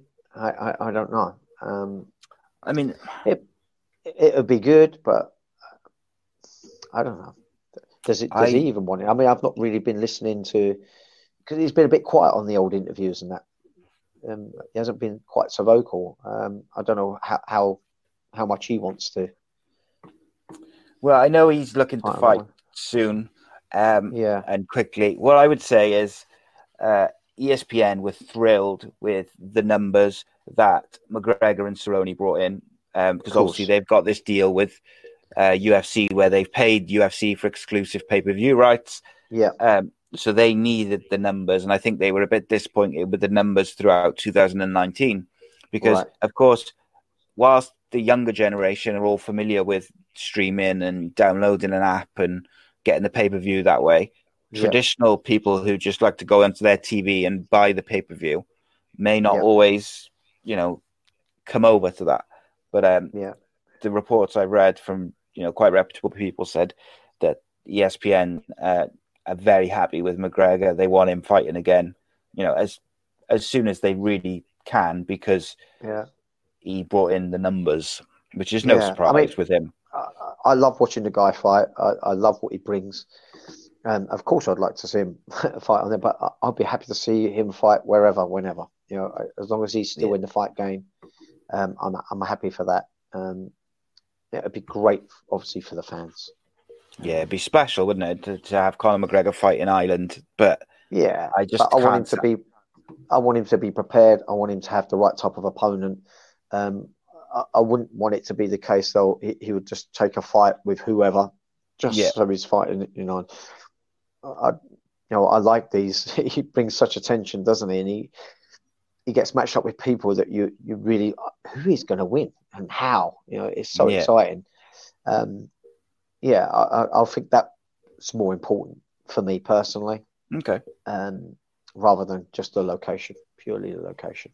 But I get the attraction, of course. Yeah, it would be special, but um, yeah, okay. Um, how difficult is it to face a genuinely tall opponent, and why? Well, it has to come in combination of being tall, good footwork, and distance management. So, you know, being tall doesn't mean you've got a longer reach. Um, so it really depends what combination that height comes into. So if you have got someone with, which makes it difficult, which is tall, rangy, and they've got good footwork, good distance management, then it's a real difficult affair because it, it's like playing a game of chess and you've got the white pieces you're moving first. Statistically, you have a slightly more chance of winning. I just think you're starting off on the better foot. Um, you're getting out the blocks in 100 meters and you're getting a great start. It's a great thing. Um, I just think they have the potential to, to start better. And it's always the guy who's shorter with the shorter reach um, that's left chasing, having to burn more of your, your, your candle's energy to close in to try to be effective in the first place. Um, it's like you know, uh, you know, having to walk 100 miles to go to battle before you even begin Yeah. your battle. It's taken something out of you, and it's a little bit like that, I guess you would say. Um, What's the Uh, best uh, strategy against someone who's tall and rangy and Um, definitely to preparation preparation for cardio. So the way you train for that bout. If I knew I was up against someone in, uh, in particular who's got good footwork, reach advantage, and height advantage over myself, um, you, know, being really super fit to to be able to push in and get inside. Strategy is obviously very important, but to have strategy, you've got to have the cardio to give you dexterous options to be able Yeah. to get in onto inside. Um, so you you can um, do your switching if your starts are coming. So you're stepping in with big steps. I think when someone's got range and good footwork, and you're say both left foot forward, and you both stay in strict form, it's very very difficult to close in without receiving damage. Um, if you just stay strict with that left foot forward, right leg back, I think if you come in um, and step in with your shots, you, you have more chance of um, being more successful with your your combinations with your hands into shoots. Uh, so that would be something that I would definitely um, bring into my game. Um, cool? a little bit how we saw um, Holloway and um, what's the other guy's name? Uh, Holloway's last fight. Um, Oh, um, uh, That's Vulcan. gonna Uh, but, uh, how do you yeah? Volkanovski, wasn't it? Yeah, Volkanov, Volkanovski. Volkanovski, wasn't it? Yeah. It. um, you know, he, he was someone who's given away reach, foot, some footwork skill to a point, but he's got a load of cardio. And um, he Yeah. kept switching his stance as he come in. He got inside, delivered the payload, and got back out. And he was fit enough to do it. Yes, he slowed down as the as the fight went on, but he got so far ahead on the on the rounds by the time he was at any sh- visible deficit. Um, he, he'd already pretty much got to the finish line. Um, so yeah, if you have a look at the way he employed his strategy, you would understand what I mean. He was switching his Mm. stance as he comes in. He was hacking at the legs to try and slow the footwork down of the taller man. He worked very well inside, but didn't stay inside too long, where you get clinched up, kneed, etc. Um, he was in and then he was back out. Have to be fit to do it though. Yeah, no, that's good. I like that. This is Yeah. why I like uh, like talking to you about all this stuff. Get the, Yeah. the technical analysis. Um, Uh, it's just my opinion and view, though. I must say that. Yeah. Not, I always say I'm always potentially wrong, but um, that's just how I feel I deal with that situation. yeah, no, it's cool. Um, why do fighters spin through when they miss a low kick? It seems like they would put themselves in more danger by doing this, more danger of getting caught when doing so. Yeah, if you do not throw another strike afterwards, it's not good. This can be a habit of Thai boxers. If you ever see a Thai boxer shadow boxing, he'll throw up a big round kick and spin all the way around with it. Okay. Um, so sometimes this can be a subconscious copying habit that you've seen. Um, being an MMA fighter, you do train with different coaches. Um, and sometimes you're just around that environment where you see people do it. And it's weird how it will just come into your game where you throw the kick and spin round. But absolutely right, it could potentially put you in danger. Um, if you throw and miss it and they run in on you, they've got your back. Mm. Um, or if they're strikers, you, you're not going to see them close in on you. you. And and yeah, absolutely. You've got no footwork form to to um, resist what they might put on you in terms of their striking combinations. Um, so what generally should happen is if you throw a kick and you miss it, you plant your foot down. So if I was going to say do a switch kick with my left foot, I would place it down and maybe throw um, uh, a spinning back kick or spinning side kick to dominate centre line to stop the counter, strike the counter clinch, or you can throw your kick around and maybe throw a spinning back fist off of it. In, in hopes to catch them, you know, trying to capitalize on the fact that you've missed with the kick, with the wild kick, because it'd have to be a wild kick um, for you to kick all the way through. Yeah, I like a, I like a good spinning back fist. So that would be Oh yeah, yeah. that would yeah. be my all the choice. spinning, spinning kicks, spinning back fists, they're all great, and spinning elbows as we're seeing um, off the break, More and really visual, hugely consequential to the fight if they land. Um, really good, really good to watch. Well, that one last year with uh, Yair Rodriguez right at the death of the fight, wasn't it? Where Yeah, he kind of right. went like up and back and oof, Exactly. Yeah, yeah. creative. Um, Yeah. Okay, final question uh, from both of you. Can you name your top three biggest upsets in MMA history? Um, okay, yeah. I mean, this is there's there's a huge amount of upset that have happened. Um, course there is. MMA's been around a long time, um, so I think you know, I, I I put them in terms of the, the other people who looked so invincible at the time um, when they was defeated, and and, and it was a real eyebrow raiser. So one of them for me was um, Fabio Werdum versus Fedor. Um, you know, Fedor Yeah. always looks untappable. Um, but Werdum is obviously a really proficient jiu-jitsu guy, um, really long-legged, and he reeled uh, Fedor into a triangle choke, and you know, and tapped him out. I mean, I never thought I'd see the day where Fedor would tap, but we did. He was very humble with it. Um, I just think we sometimes see Fedor so fearless that this guy would go asleep or let a limb break, but he's actually quite a sensible dude. And he, Hmm. you know, he got caught in the submission, he tapped, and yeah, that Yeah. one was a real shock upset. It really was because he spoiled so many other good jiu-jitsu guys. Um, I thought it was going to be much of the same thing, but it wasn't. He got tapped out. Um, another one for me was um, Matt Serra and GSP. Yeah, that's where of Serra mine. Like, Fit to, I mean, it's shocker, shocker. Um, yeah, I mean, it, it, GSP was a massive favourite to win that fight, massive favourite. Um, but he got clipped. It wasn't even with a clean punch that led to the finish. I think caught him behind the ear slightly. Um, but Matt Serra is a short, stocky, aggressive guy. He's like um, an angry Rottweiler. You know, he's just Mhm. He's a very compact, angry dude. When he uh, when he gets the taste of blood, he's going for that sub or that knockout, and he clipped GSP and very quickly was on him and um, put him away. That was another real shocker. Um, you know, this put a female bout in, into the mix as well. Was when Ronda Rousey was looking invincible and Holly Holm um, dismantled her. yeah, Um, she destroyed, didn't she? she showed you know up the true holes in Ronda's game, and I don't think Ronda was the same ever again No. after fighting Holly Holm. No, no, I think no. it was a I, I can't remember whether it was a left lead kick to Yeah, the head that finally yeah. led to it, but she wasn't. Ronda Rousey looked uncouth, and just looked like she was never going to get her down. Um, yeah, that was another huge upset. So that was sort of. I actually thought it was a top five. I put my Uh, top did I five say down. top five? Go on, then. You two do another. You do another two, and I, I'll do one. Yeah, yeah, because these ones, um, and the other one that totally, um, you know, shocked me, but, but partly because of the way he, won. Really, was Tito versus um, Ryan Bader. Yeah, Um, that one. He, he got, he got, got, yeah, I mean, um, Tito's not known for his submission, and we know they're both really proficient wrestlers. Um, yeah, just did not expect I did not see that coming. I, um, I think those, I think Tito was as much surprised um, as Bader or anyone else watching it was. But what a great win um, because Tito's on his way out pretty much. And Bader, I think, was five and one at the time. Yeah, You know, really looking dominant. Um, that was another real big shocker for me. Um, a pleasant one because I've always been a fan of Tito. I've always liked his liked his game. Super nice guy as well. If you ever meet him in person, um, you know, he always has time to talk to talk to you. Um, and the other one, which I, I think you know can't be um, taken off the list really, was Anderson Silva versus Weidman.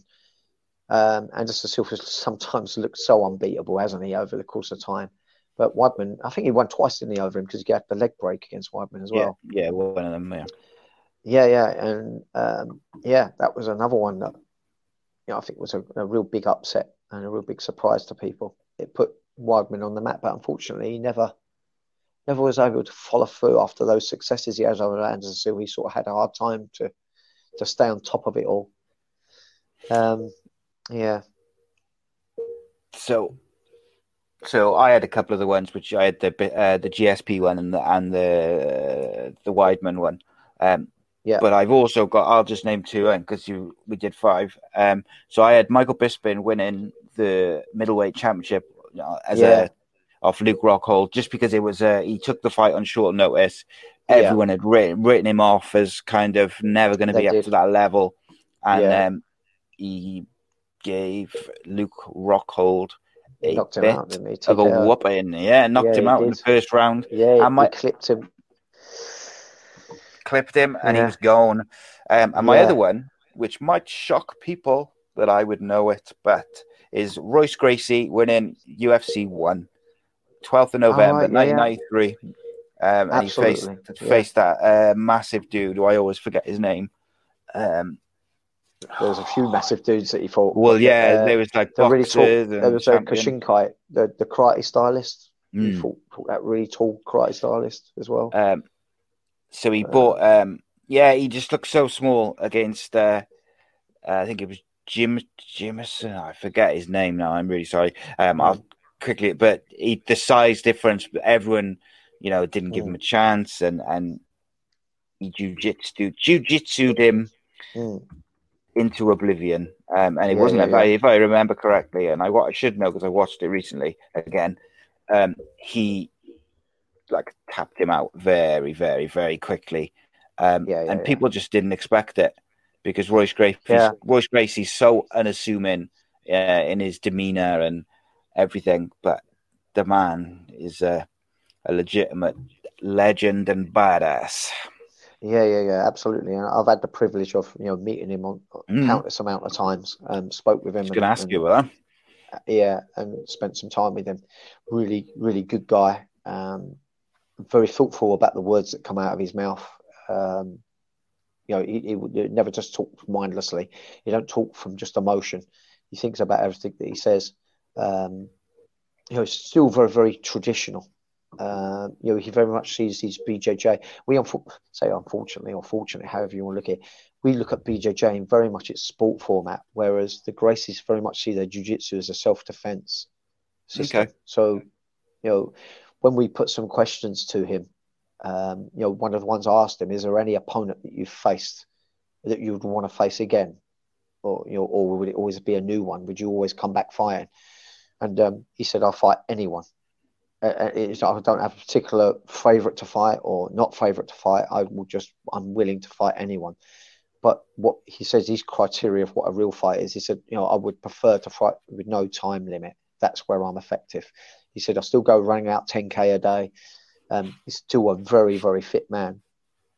And um, and I think if you listen to interviews uh, of Rickson, you know, he's still very much in the approach that you know, if you really want to find out who the, the, the toughest fighter is, it has to be done without time duration, because you know having rounds does put a different emphasis on terms of terms of strategy to win on a scorecard. Um, a fight should be won by someone quitting or being put asleep, you know, it's, Yeah. you know, or knocked out, you know, any of those ways, not being left to any judge's scorecard. Um, and I really think, I really do believe him that that's how he sees things. And he Yeah. says in that term, he's still legit today. That's how he sees it. And I absolutely, you know, believe that he believes so. Um, yeah, super nice guy. Uh, got got time for everyone. Um, would ta- you I always see him at the Bellator events, and he's always having photos taken with kids. He never gets bad temper. Never looks like he wants to rush off. He seems to enjoy it, and um, people also enjoy being around him. Absolute legend. You know, um, you know, I'm texting you this week now saying, "Get him on the show, get him on the show." it could happen. It, it could happen. That would be He's- he's- incredible. He's one of my heroes, so that would be Yeah, yeah, yeah. Likewise. ridiculous. Yeah, So, yeah, back to the sort of normal amount of time for this week's show.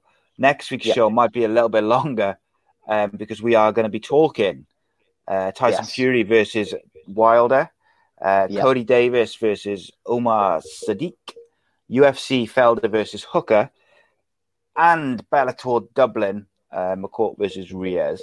Um, obviously, we're not going to go through all of those shows in the amount of detail which we go through the UFC shows normally. Yep. The U- UFC show will be our predominant sort of focus in terms of you, Danny, breaking down the fights. Um, we'll go through the Dublin Bellator card relatively quickly. Um, we'll also discuss Tyson Fury's fight and Kody Davies's fight.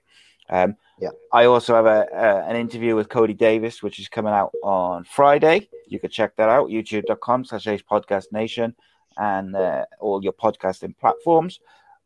As mentioned before, I'm interviewing uh, UK band The Crooks on Tuesday. You could check that out very soon. They also have a single and a sellout UK tour. Uh, if you've got any questions for former Wales international and ex Arsenal defender Rhys Weston, you can get them in tomorrow.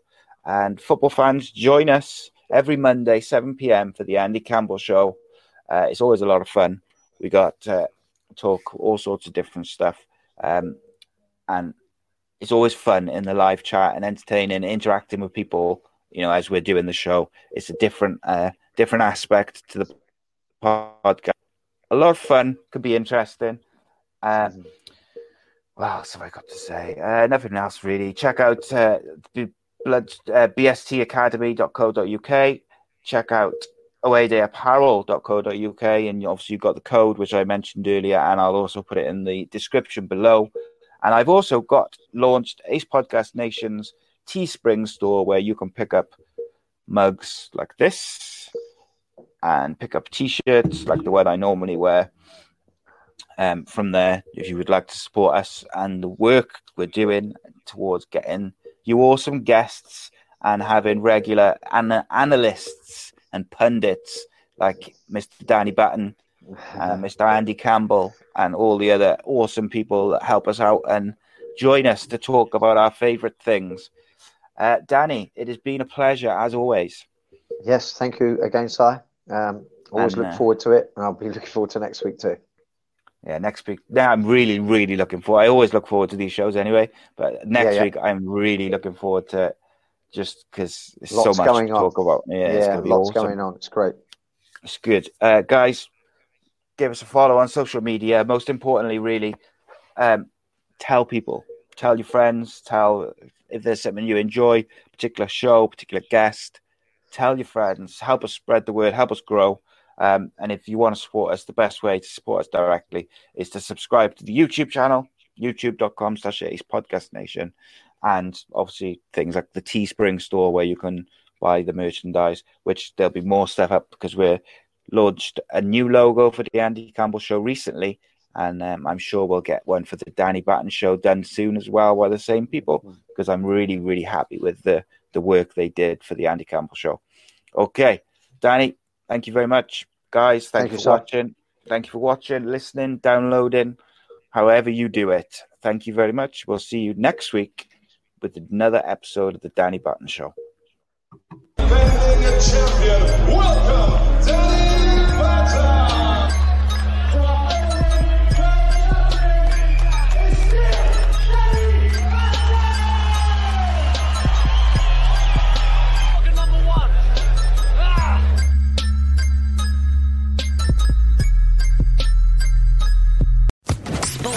Podcast Network.